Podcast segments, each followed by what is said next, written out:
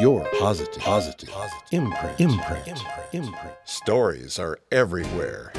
People and their positive action inspire positive achievements. Your PI could mean the world to you.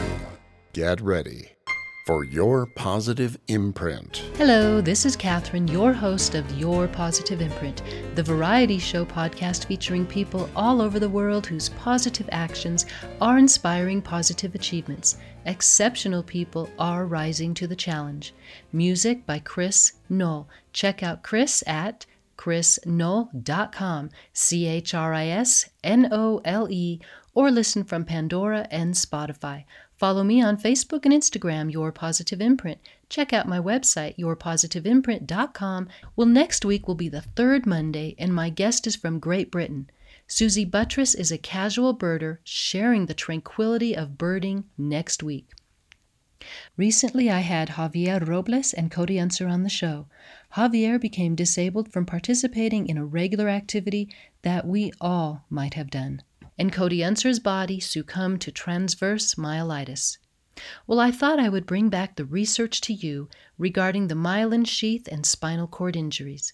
Not all spinal cord injuries are the same, but Bob Gould's research helps explain the communication with our very intricate nervous system. Your positive imprint. What's your PI? I was over in Woods Hole, Massachusetts, interviewing some ocean climate change oceanographers at the institution with my husband. And we happened to be at this amazing coffee shop that we found, Pie in the Sky. And this wonderful, delightful couple, Marianne and Bob Gould, happened to be in there. And we struck a conversation and learned quite a bit about Bob's extensive background in myelin spinal cord injury research. And so we thought it would be absolutely phenomenal to be able to have a chat. And finally, that day has come. Hello, Bob. Hello, Catherine. Yeah, I'm very excited to tell you about my life. I grew up in Chicago. I went to school in Purdue in the Midwest, and I moved uh, my PhD to Baltimore. And then I did five years of postdocing in Europe, in Holland, Scotland, and uh, England.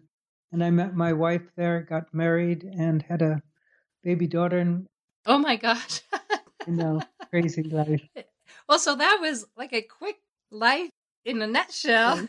So, there's so much that's happening in your area of research that has been happening for years and it seems like there's just more and more with the spinal cord injury and the brain. What made you decide or what prepared you for this background well, it's actually a very funny story. I was maybe in kindergarten and first grade, and they were going around the class asking, you know, different kids what they wanted to do. And people had all these things. I want to be a doctor. I want to be a policeman. I want to be a nurse, a fireman, a baseball player. And I, I wanted to be something different. And I sort of wanted to be like a doctor, but I didn't really feel that I had the ability.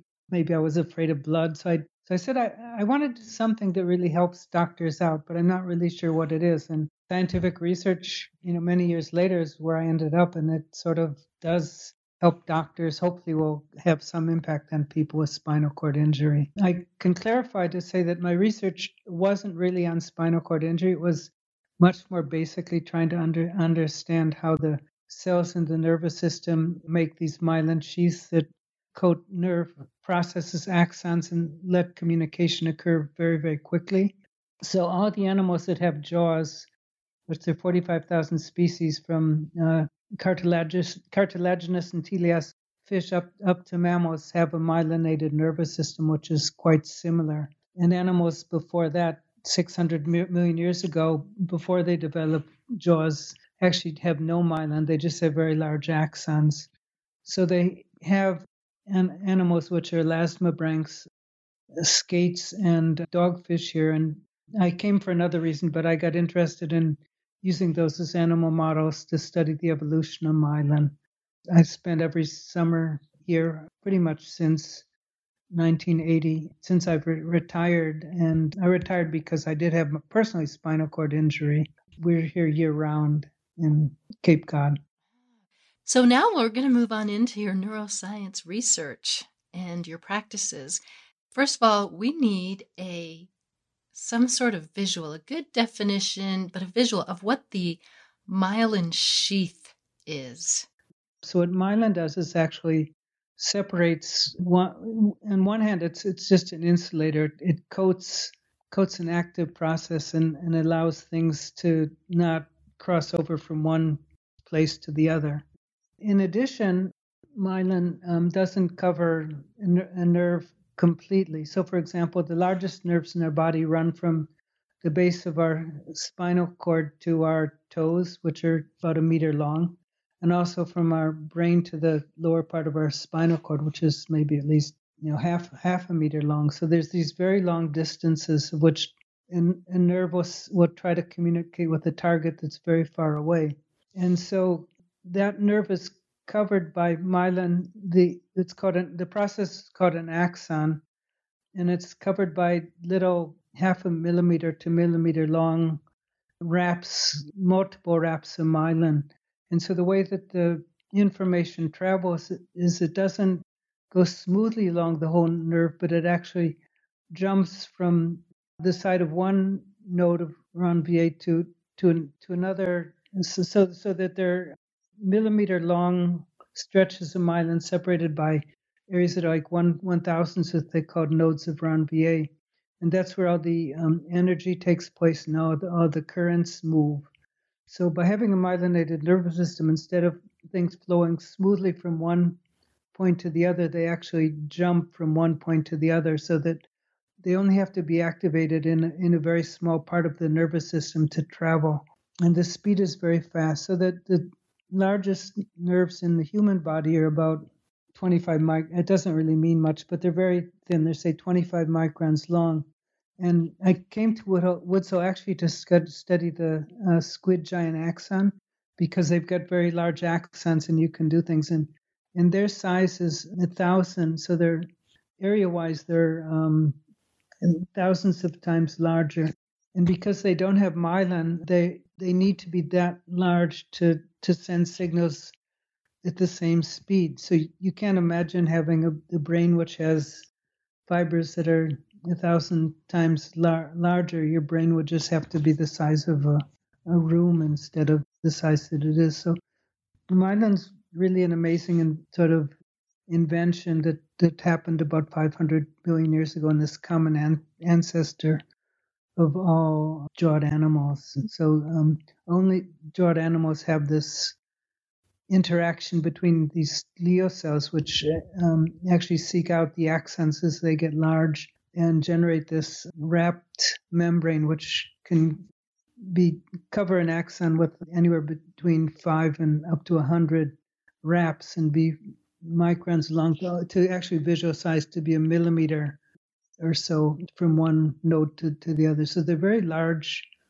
structures and, and without them then we would lose the ability to communicate quickly. So for example, people which have multiple sclerosis and other childhood diseases have either situations where the glial cells don't properly make myelin and communication is, is impaired, or that the immune system starts attacking the myelin and there are gaps that are formed and communication decreases. And then spinal cord injury, which the reason I'm doing this research is to understand how myelin is made, will help scientists or doctors really learn how to to combat um, spinal cord injury to, to help them get myelin back.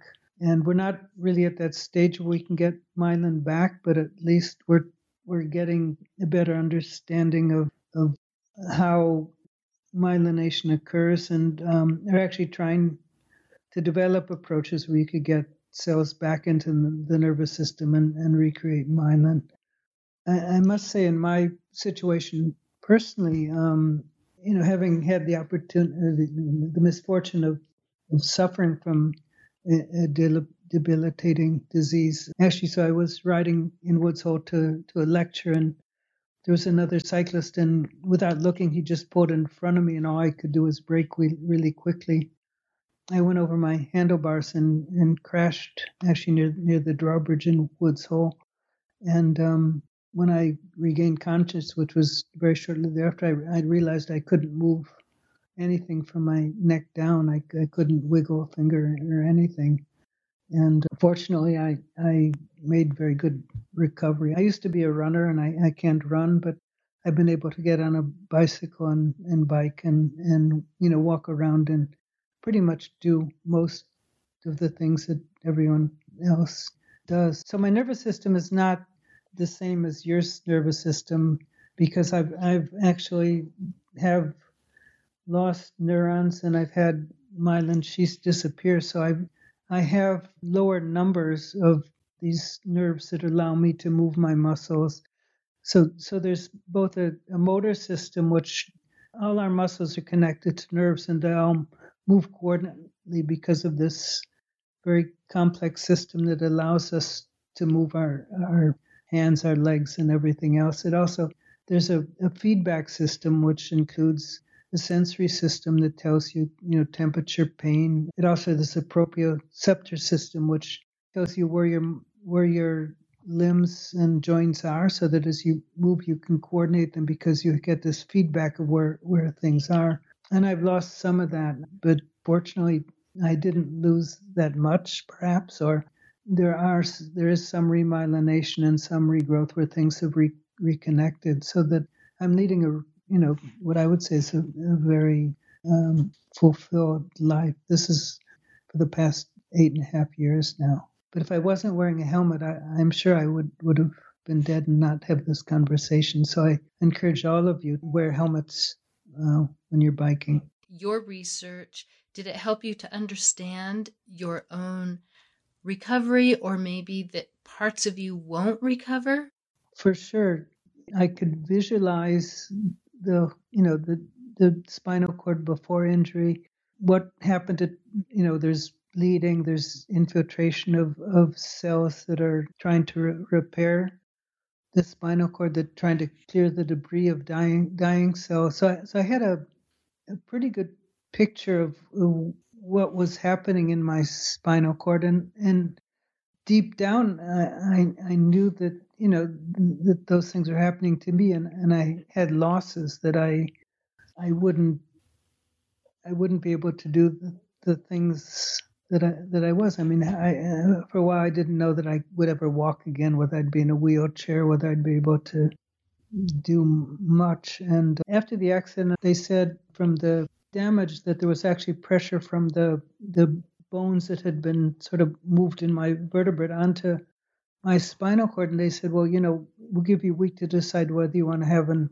operation to free it up and and help or not and i couldn't move and i didn't sleep for the, whole week and i was just too exhausted and my doctor said well you know if you don't have the surgery perhaps in a year you you might recover the same perhaps you might not but i i just couldn't have this. I just knew that I, I wasn't, I was just too exhausted physically and mentally to undergo surgery. So after a week, I was transferred to Spaulding Research, which is one of the better rehabilitation hospitals in the country. And after two or three days, I started moving my thumbs. And from there on, my legs started coming back. I mean, so I was still paralyzed. And they said, oh, yes, you have five weeks and then you're out of, out of here and we'll do the best best we can. And I think because I was a marathon runner and was sort of disciplined, I, I did what I could to try to you know put as much effort in, into my recovery as possible.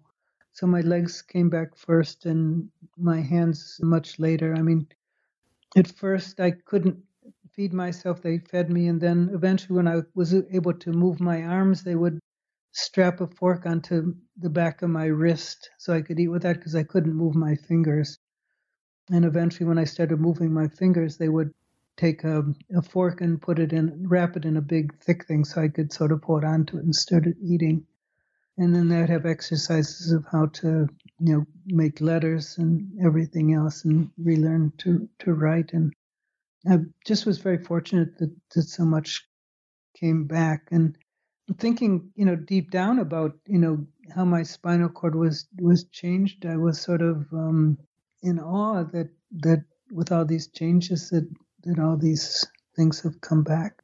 So one thing that hasn't come back, well, for one thing, I talked about proprioception, and one of the ways to test proprioception is to put a tuning fork on your leg and feel feel, feel vibrations. And two years later, I I did not feel vibrations in in my leg, but now I do feel vibrations in my leg. So, but I don't feel temperature from my nipples down my body. I'm so I feel it in my arms and hands and upper body, but I don't feel it. So if I take a shower, the first feelings I get in are drops of water hitting my body are like little bits of pain and then eventually it goes away but i i can't really say whether what's hot and what's what's cold so oh, so you could scald yourself yes but usually you feel things with your hands but i mean yes i i mean the advantage is i guess i could go into freezing walk into freezing water i don't get it into my upper body and but i guess it's not that that good. But I mean, most everything has come back. I at that time I was actually doing research in Paris and had planned to go back in September, but obviously I, I couldn't go, go back, so we ended up staying here. And one of the consequences was that as it got cold, I started getting stiffer and spasms. I was really not doing well in, in cold weather. And so we, not that year, but the next three years, we, we went and spent our winters in Houston, and there was a very good rehabilitation place there. But I like the idea of you know living year round in one place, so we've decided to come back, and I've sort of adapted that I don't really have problems, such problems with cold anymore. Wow, wow! I, I'm trying to understand the neuroscience part of this. So it was the myelin sheath that was damaged, and so then you had motor neuron Okay, so so yeah, so let me try to vis- give you a visualization okay. a little bit. So the the spinal cord is um, about 12 inches long, and it the and it has two thick areas that are about half an inch thick. There's an upper part in the cervical region and a lower part, and and the, the thickness is related to all the nerves that communicate with arms and legs. And so a, a, a, physical damage is actually it's called a contusion injury, and what it means is that either by having bones slam into it or simply um, being rapidly stretched, the nerves themselves, the myelinated fibers with their long axons, are pulled pulled away from the cell body, so that a nerve contains three types of structures. It's got a cell body and nucleus, it's got dendrites which receive information, and it's got a long axons to communicate with, with targets. And so the way the spinal cord is, is arranged is the central portion, which is actually in a sort of butterfly shape, contains all the motor neurons which innervate the body. And they send processes out, you go to hands and arms and, and all the muscles. And they're surrounded by um, all the fib- ascending and descending myelinated fibers, so that the outside part of the spinal cord is, is white matter, and it's a little bit random what gets damaged. So there's like hundreds of thousands of fibers that are descending and ascending, and so at, the point of injury, which mine was in my mid neck region, which is called the cervical area and it's three to five, so it's about an inch long on my spinal cord. Some fibers, a portion of them get damaged. So everyone has spinal cord injury. It's totally random what fibers are affected, how many fibers are, are, are affected, and how badly they're affected, and whether the recovery. The myelin part of it, it has to do with the fact that as the fibers die, the myelin around them actually has nothing to work with and it actually builds build you got to get rid of it it doesn't clear that fast so other cells come in to clear it up and they actually take up a lot of space and they prevent new fibers from going through these areas which are called glial scars and, and reconnecting plus the distances are so large that you really don't get reconnections in other words when my spinal cord formed, I was, you know, more or less an em- embryo. So that the distances between the cells which are in my spinal cord and the and the muscles at that time were were just millimeters apart. I grew, they grew longer, but they didn't. They never had to to to navigate from one point so far away. So the chance of having a fiber from up above connect is, some, is something almost impossible. But what happens is that there are areas surrounding the areas which where the fibers, you know, function normally.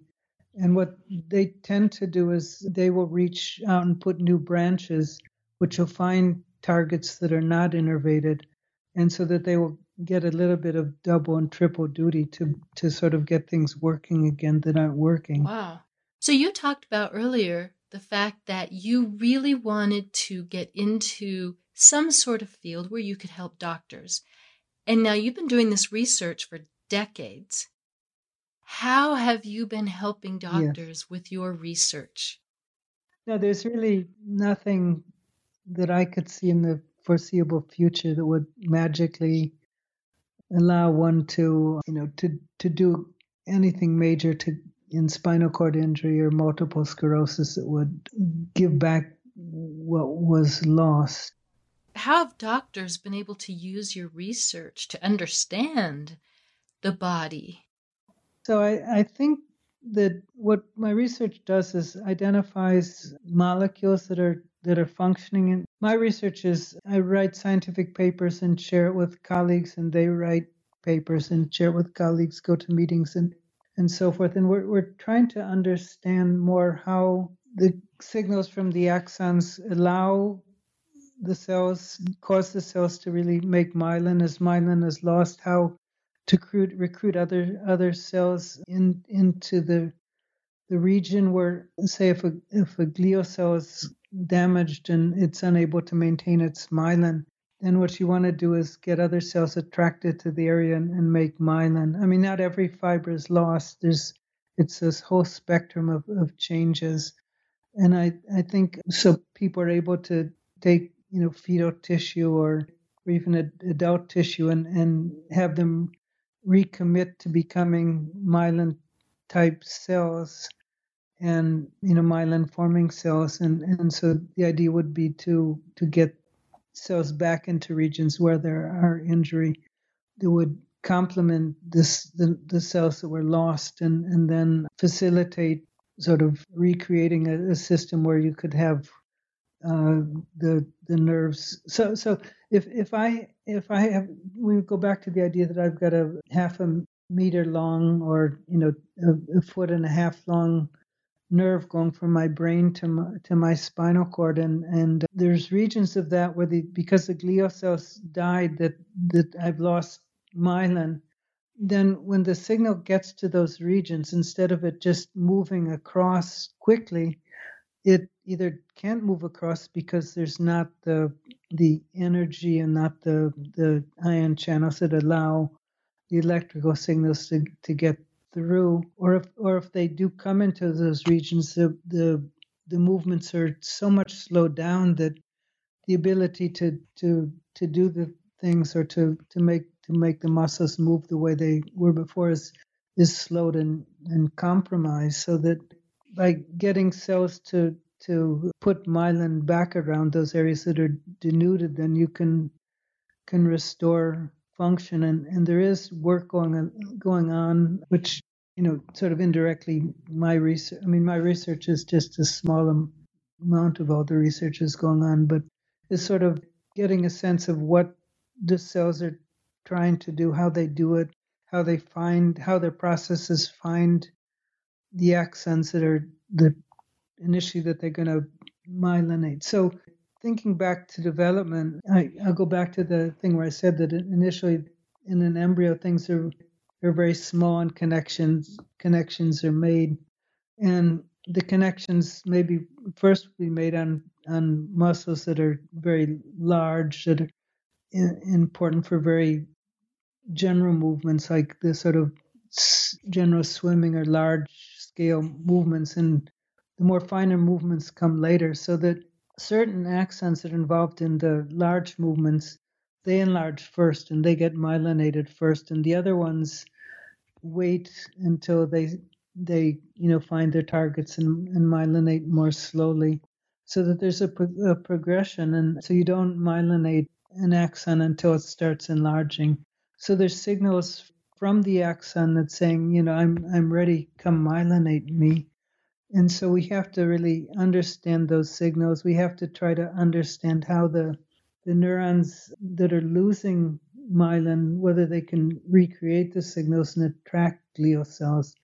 And so right now there's a lot of research at stages of trying to define the molecules, understand what causes the molecules to to be synthesized again and come to the places where they they make this attraction and signaling. So that research maybe is a little bit of a pipe dream for saying, oh yes, we can put it in and and recreate a, a very complicated nervous system, but it it does allow understanding um, so that can un- understand more what's changed and how to really get it back to repair and the idea of actually trying to get into this into the systems where there's there's communication between the molecules and augment it so that things will happen faster things will happen in, in a in a time dependent fashion. Because there's there's a lot of things going on at the same time. I mean as soon as you have a spinal cord injury or even some of these um, inflammatory things in multiple sclerosis or development you have change you you have cha- uh, changes which related to, to clearing debris and stopping blood flow and and allowing cells from the immune system to come in and clear. But it's a balance between you know clearing over clearing causing more damage versus not causing more damage. And and to understand the character of the cells and how they're able to respond to situations with their, which you know they, they never have encountered. So that whereas my research is basic, there are people that are actually exposing spinal cords of different animals, rats or mice, and having uh, weights drop onto the spinal cord, causing contusion injuries, and trying to see what they can do to, to facilitate recovery. And so that and so the, they use the knowledge that I'm generating to, to apply to those models. Does that help? Yes. And how how do you think the research is going with regard to multiple sclerosis?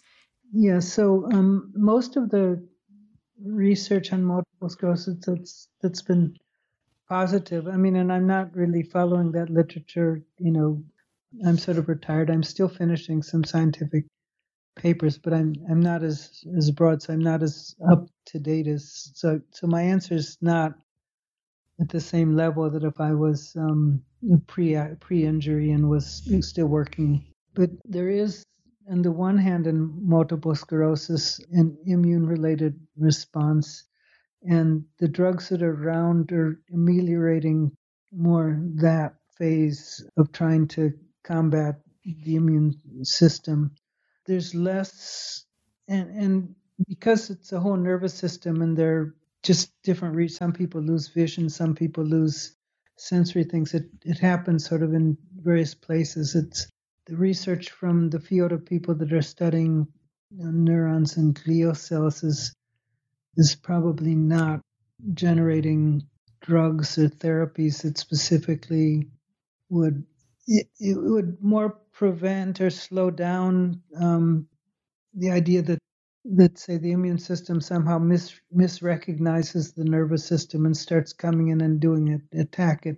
It's sort of on the level of saying okay so this person has multiple sclerosis and there's something wrong that his immune system is starting to attack his body and we can work on pushing the immune system to try to slow it down from doing that. But from the side of getting in and having already attacked certain areas and having changes where there's less nerves or less myelin to pinpoint those areas and to really try to to get cells into to recover axons is is still in the I think the dream stage.